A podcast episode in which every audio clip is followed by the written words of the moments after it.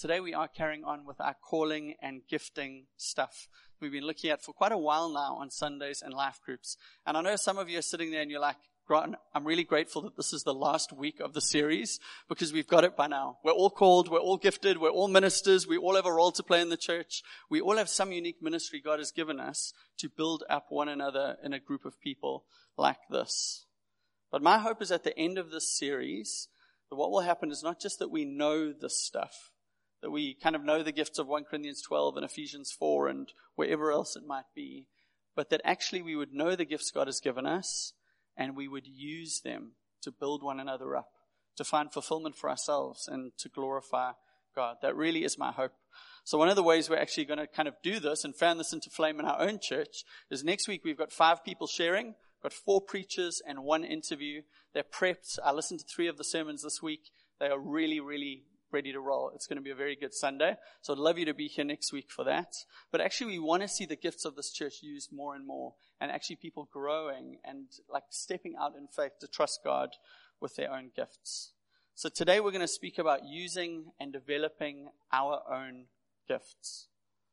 I know there was one or two big sporting things in the news this last week, but something you might have missed was that Tiger Woods, at the age of 43, won his 82nd PGA Tour title to equal the all-time record set by Sam Snead, one of my personal heroes many years ago. But um, I don't know if you know his story. Sam, uh, sorry, not Sam. What's the other guy's name? Tiger. Tiger, from a young age, has been groomed and prepared by his father, Earl Woods, to really be the person that he is today. At the age of six months old, Tiger could balance on his dad's hand as he walked around the house. I don't really know how that helps with golf, but maybe from like a, just a, a, natural athletic ability, it speaks out. At seven months, his father gave him a putter to play around with. And little Tiger carried that with him everywhere he went in his little circular baby walker.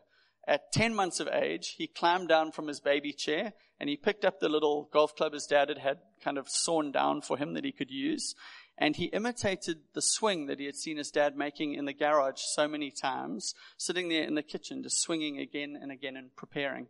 And because he was so young, at 10 months, his dad couldn't really communicate with him and teach him how to play golf. He would literally draw these little pictures of like a golf handle and how to put your hands and how to play. Tiger was like really into it from a very young age. At the age of two, Tiger went on national television and he drove a ball using a club just kind of showing off his skill. And then later that year, as a two year old, he entered his first competition and he won the under 10 division. Now I want you to think about that for a second. He's two years old. There's nine and a half year olds playing in this tournament and they get whipped by a little two year old who's still learning how to walk and talk and do all of these things. By three, he was working how, out how to hit a ball out of a sound, sand twap, as his dad says. He was like being prepared and skilled in all of these things. And then at the age of four, his dad would drop him off at the golf course and leave him there for eight hours. No judgment. Like, that's not what I would do as a parent, but that's what Earl did.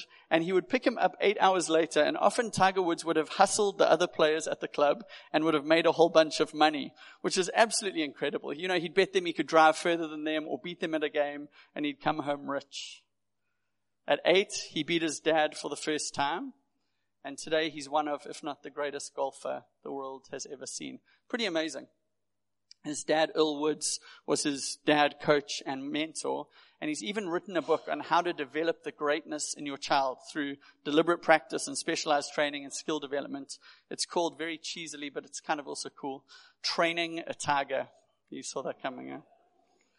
Now, I think in reality, very few prodigies like Tiger Woods have that kind of upbringing where from a young age, from six months of age, your parents kind of see the potential that's in you and are grooming you on this track to become a professional golfer like Tiger Woods had. And I'm not advocating that for the parents in the room. I don't think that's how Shell and I are going to raise our little girl.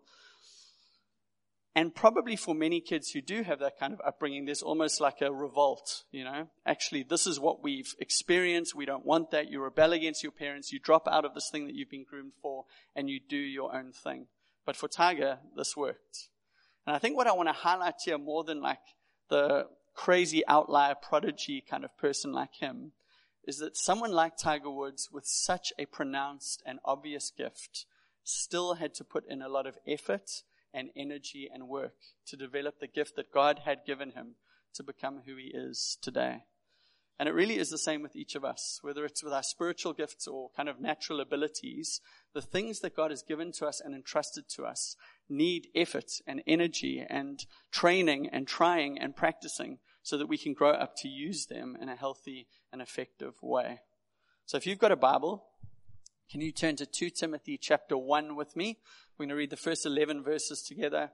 This is Paul the apostle speaking to his kind of son in the faith, Timothy, and grooming and preparing him to use his gifts and to live out his call. And Paul starts and he says this in verse 1 Paul, an apostle of Jesus Christ by the will of God, according to the promise of the life that is in Christ Jesus.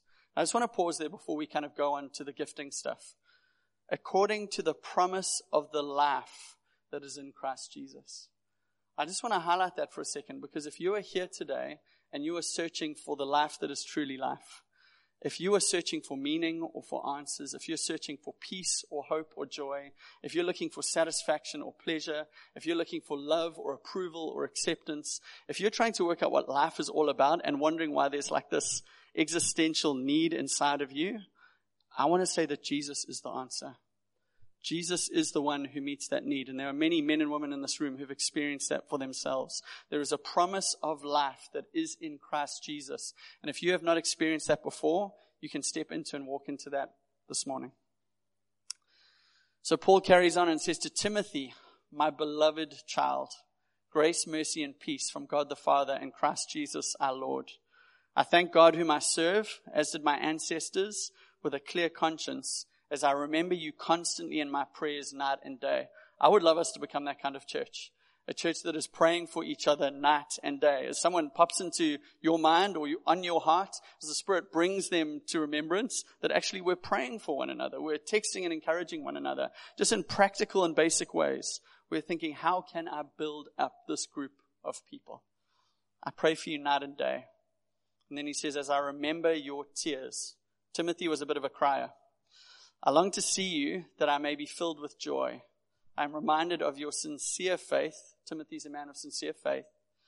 That first dwelt in your grandmother Lois and your mother Eunice, and now I am sure dwells in you as well. For this reason, I remind you to fan into flame the gift of God, which is in you through the laying on of my hands. For God gave us a spirit not of fear, but of power and love and self control. Therefore, do not be ashamed of the testimony about our Lord, nor of me as prisoner, but share in suffering for the gospel by the power of God, who saved us and called us to a holy calling, not because of our works, but because of his own purpose and grace, which he gave us in Christ Jesus before the ages began, and which now has been manifested through the appearing of our Savior Christ Jesus, who abolished death and brought life and immortality to light through the good news, through the gospel, for which I was appointed a preacher and apostle and teacher. That's an amazing passage of scripture. So I'm going to briefly just start with Paul.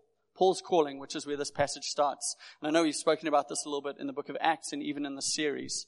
But in verse 1, Paul says, I am an apostle of Christ Jesus by the will of God. If you drop down to verse 11, he carries on and says, basically because of the gospel, I was appointed a preacher and apostle and teacher. And I want you to see this as we carry on. Paul knows who he is. He knows how God has gifted him. He knows the role that he's called to play in the church and he knows his gifts. Paul is sure of those things and so can you be. And what I love about Paul is that he is giving his life. He's laying down his life to build up the church, to honor God, and to see someone like Timothy encouraged in his faith. A guy named Tony Merida, writing on this passage says, Paul's apostleship was not owing to anything in and of himself. I would hate any of us to think here, well, I've got these gifts, but if I was better or if I did more or if I whatever, dot, dot, dot, if I filled this gap, then God would bless me with greater gifts. That's not what's going on. We do not earn these gifts. We do not deserve these gifts. These are gifts of grace given to us. He states that his position was established by God's will. Paul did not volunteer for it. He was summoned to it. He did not make a career move, he was appointed. And similarly, God appoints and calls each one of us in this room and assigns us to specific tasks that He's got for us to do. And if you're here today, I want to encourage you to be prayerfully seeking God on what that looks like for you. What is your call? What is your role? What is your gift? How do you build up this church? And seeking an answer because God wants you to be able to answer that question. Do you know what it is and are you walking in it? The last thing I'll say about Paul is Paul is a courageous man. Like if you read through this chapter, you see Paul's courage to lay down his life for God. He literally is willing to die. And he's writing this from a prison where he's on death row, waiting to be executed. This is the last letter, it is believed, that Paul wrote before he was martyred for his faith in Jesus. So he's writing to Timothy, encouraging him to think big picture, to live with eternity in mind, because it's so easy for all of us in this room to get distracted by all that is going on in Durban and all that's going on in our lives and forget the priorities and things God wants us to highlight and just live in a small world when God is calling us to live with eternity in mind, the rest of time in mind. And Paul is writing this to Timothy because he's in a very different headspace. Paul is setting him an example of how he should also live. And now Paul loves Timothy. He says in chapter 1 verse 2, to Timothy, my beloved child. And throughout the scriptures we see Paul calls him his son. He's a spiritual son to him. Now at this point, they've known each other for about 17 years. They've traveled the Roman Empire together. They've planted churches together. They've fought battles together. They've done big things for God together. 17 years of history. And Timothy is not just like a work colleague or a ministry friend to him. He loves him. They're, they're brothers. It's a father son kind of relationship. And probably Paul has mentored him and trained him this whole time. And about five years before this point, Paul has actually installed, he, he laid his hands on Timothy and installed him as the lead pastor of the church in Ephesus, which they believe at the time was the biggest church in the world. So Paul trusted in this young man. He believed in him and he'd given him this responsibility or God had given him this responsibility to lead. And even in Philippians 2:20 we see what Paul says of him. He says, "I have no one like him who will be genuinely concerned for your welfare." I don't know if you've got anyone in your life who says, "I've got no one like them." They're, the best. They're, they're my right-hand man. I trust them more than anyone else. They are absolutely incredible. I've got no one like Timothy. But Paul also has some reality checks with Timothy. In this first chapter that we've already looked at, he says Timothy's tearful, he's fearful, and he's probably a bit ashamed of the gospel and even a bit ashamed of Paul. Judging by these words, and if we were to go through kind of 1 and 2 Timothy and the context going on there, it doesn't seem like Timothy's a spiritual rock. Timothy is physically weak, he's timid, he's young and experienced. But what I love about God is that God loves to use the weak. He loves to use the ordinary. He loves to empower things that don't look special from the outside to display his power through our lives. I think that should encourage every single one of us in this room. I think the reality is we've all got some gifts and strengths. I hope that you've been able to list them and think through them in the series. But we've also all got some weaknesses and insecurities and fears, some things that we need to overcome and deal with in our lives. And that's kind of what Paul is talking about here. If you've ever held back because of an insecurity or a fear, if you've ever known what God has wanted you to do and not done it, if you've ever backed down or not stepped out in faith, then this is kind of you that he's speaking to. You and Timothy would make good friends because he's on the same page as that.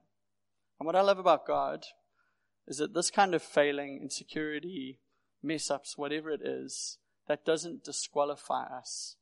God wants you and he wants to use you and he's pursuing you. But Paul looks at Timothy and he is concerned about him. Timothy's got a lot going for him, you know. Timothy's been mentored by Paul, which is maybe Paul's way of blowing his own horn, you know, just saying, look at me, I mentored Timothy. On top of that, he's been raised in a godly home. His gran and his mother love Jesus. Some of us in this room have had that, many of us haven't. But he's grown up in a home with these Christian examples and mentors and people who've been able to encourage him in the faith. On top of that, he's gifted and called by God. On top of that, he's been filled by the Spirit. He's got all of this going for him. And even like Paul trusts him so much that he would give him the responsibility of leading the biggest church in the world at that time. Timothy had a lot going for him, but still, still, he feels insecure, shy, timid, and too young. He was disqualifying himself and holding himself back from what God was wanting to do with his life. And what Paul is saying to him in this passage is the gifts that God has given to you are in danger of kind of growing cold or going blunt or being neglected or going into disrepair. That's the big idea in this passage. You see, God had provided all of these things for Timothy, but he, like each one of us, had the responsibility of using and developing and growing his gifts to be used for God's purposes. So, what does Paul write to him to encourage him?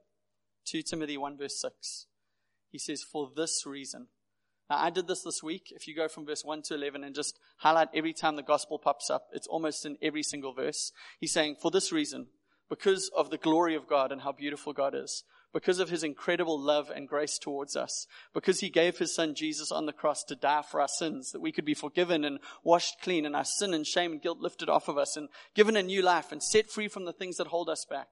Because Jesus loves us and has helped us to come into the life that is truly life. Because we've experienced all of these things and know how good they are. Because of all of that, fan into flame the gift of God that is in you. That's what Paul is writing and saying to him. Fan into flame the gift of God. Now, there's two parts to this command. There's two parts that we want to go through today. The first is that you and I are each called to take responsibility for our own gifting and calling. That's on us. God has given it to us. We can encourage one another. But really, what we do with the call and the gift of God is up to each one of us. As we've said over this series, if you haven't gotten this by now, I, I don't know how we're going to get it through to you. But everyone in this church is gifted by God. You might have one gift or two gifts. You might have five or ten gifts. Whatever it is, they might be big or small. We are all gifted by God. And even those of us who have neglected the gifts God has given us, and they've kind of shrunk down to these little embers in our lives that are still burning, but are like on teetering on the edge of going out. We are still gifted. And what Paul is saying to Timothy here is even those little embers that you've got have got potential to be activated and used by God to do huge things. So what I did this week, little preaching hack, is I Googled, how do you get embers burning? because obviously I know really well, but I thought I'd like the scientific detail. So I found this article that popped up called Why Embers Cause the Most Damage in Wildfires. And it said this An ember is a small glowing piece of superheated wood, coal, or other material that remains after or sometimes precedes a fire. Embers can glow as hot as the fire from which they arise and are light enough to be carried by the wind for long distances without being extinguished. They're the primary reason properties go up in flames whenever a wildfire is nearby. A little ember can have a huge effect. It goes on and it uses this phrase I love. An event known as an ember attack commonly occur, occurs during brush fires. It causes burning parts of branches or leaves to become airborne and fly off as a large cluster of glowing embers. Not only can these embers be carried to the outside of your property, but they can make contact with the inside by floating through vents, windows, or crawl spaces. And as a result, they can ignite any and all flammable objects you own, including the house itself. Little embers are very powerful in and of themselves. Even if the gift you have got is something that you've neglected for years, you've ignored and haven't used and haven't developed, it's still there. And little embers can make a huge difference in a church like this. I'm sure there's one or two people in this room who braaied a little bit today. Hope you had a good boerewors roll or a steak or a chop or whatever it was. But when you're getting that fire going, or maybe when the fire's dying down and you want to get it going again, you do that kind of typical South African thing, you know. You get generally it's the charcoal box, and you kind of stand there and you, you know, you kind of blow, you blow on it, and then you kind of wave your little box or piece of paper to get that thing glowing and burning better and better. And really, that's what Paul is talking about. That is his big idea in this sermon. Fan into flame. Wave that charcoal box, or not charcoal box, firelighter box. Get that thing going. And it really requires only a few simple things. There's intentionality. This fire's going out. Someone needs to start it. I'm going to blow and I'm going to kind of fan this fire. It requires a little bit of effort. Just a small bit of, you know, this isn't going to exhaust you. You're not going to need to have a nap after this. Just a little bit of effort. It's a bit of a process because this does take some time, sometimes more than others, to get that fire going. And finally, that oxygen that you've been kind of fanning into the fire catalyzes the flames. and they start to pop up again. That's what Paul's speaking about here and what he's calling each of us to. Paul wants us to fan into flame the gifts of God that are inside of us. And the Greek word, therefore, kind of fan into flame, is anazopurio. It's this present tense idea that we fan into flame and we keep fanning into flame. Keep fanning into flame the gift of God that is in you. And some of us have done this in the past. There was a season or a time in our lives where we fanned into flame the gifts, we used the gifts, and now it's been a while and we need to do this again. This is an ongoing process. It's not exhausting. By the grace and power of the Holy Spirit, we fan into flame these gifts. The second big idea in this passage is that these gifts are given to us by God. And maybe that seems obvious, but that does show us the value of these gifts. Don't know if you've ever had this. Um, I think we have. I won't go into the details. I'm sure some of you have too. But you are given something valuable for your home by either your parents or like a boss or an authority figure or even worse, your in-laws, and you don't like it. Like a vase or a painting or a little ornament or something. It's given to you with great love, and you go, ah, we don't want to put this on display in our home. So what happens is you put that in the cupboard for 99% of the time, and when that family member or boss or whoever it is that you don't want to let down comes around, you go, let's quickly put this out, put it on display so that everyone can see that we love this thing they've given us. And we do that because we don't want to hurt their feelings. We do that because we know to them this is a very valuable thing and an important thing. And we want this to be on display so that they feel loved and not hurt. that's what we do with the bad or ugly gifts. How much worse is it with the good gifts that God gives us if we just kind of put them away in the cupboard? You know, God who knows you better than anyone and wants the best for you more than anyone else in the world has handpicked specific gifts and put them in your life. He's given you abilities and a way of seeing things that actually you would display his glory and build others up. And how hurt must he be when we take those things that he has uniquely wired into us and we just kind of hide them away so that no one sees them. In 1 Timothy 4:14, Paul writes again to Timothy in a different letter to him and says, "Do not neglect the gift you have, which was given you by prophecy when the council of elders laid their hands on you." Now, most commentators think these two passages are talking about the same event. Probably a moment where Paul and the elders laid hands on Timothy and installed them, him as the lead elder of the church in Ephesus. A moment of prayer, was a moment of anointing, it was a moment of gifts being given. But here in these two verses, we almost see a positive and a negative way of looking at this. The positive is fan into flame the gift of God. It's an encouragement. The negative is a challenge. Don't neglect the gift of God that is in you. Don't neglect your gift. Don't waste it. Don't hide it away. And we probably all have stories of neglecting gifts. When I was thinking about this, um, I chatted to Brent and uh, we were talking about kids being given a bicycle. You know, this is like a stereotypical thing to me, which he said, like it's just true in his home. You know, kids want a bicycle, a new responsibility, and you buy that for them for their birthday or for Christmas or whatever it is, and you say, listen, you need to take care of your bike. You know, if you leave it outside, if you leave it on the grass, if it gets dew on it, if it goes in the pool, this bike is going to rust and you won't be able to use it anymore. And then what happens after a couple of weeks or months is that bike gets left outside on the grass in the dew for a couple of days and it won't pedal anymore and it won't turn anymore and it basically needs to be thrown away. Paul's saying that to us. Don't neglect the gift of God that has been given to you. Don't leave it out there in the rain. Don't leave it out there in the dew because you won't be able to use it anymore. Fan it into flame. Let that gift develop and grow so that it can bless many people. I guess for some of us, we are wanting to grow in this. You're hearing about this for the first time today and you're saying, I'm in. I want to fan into flame my gift. Some of us have stopped this. We, we're in the neglect space. We've been neglecting the gifts of God. And I want to say why. Why do we stop using the gifts God has given us? I think for some of us, it could be distraction. Life is busy. We've got lots going on. We've got lots on our minds.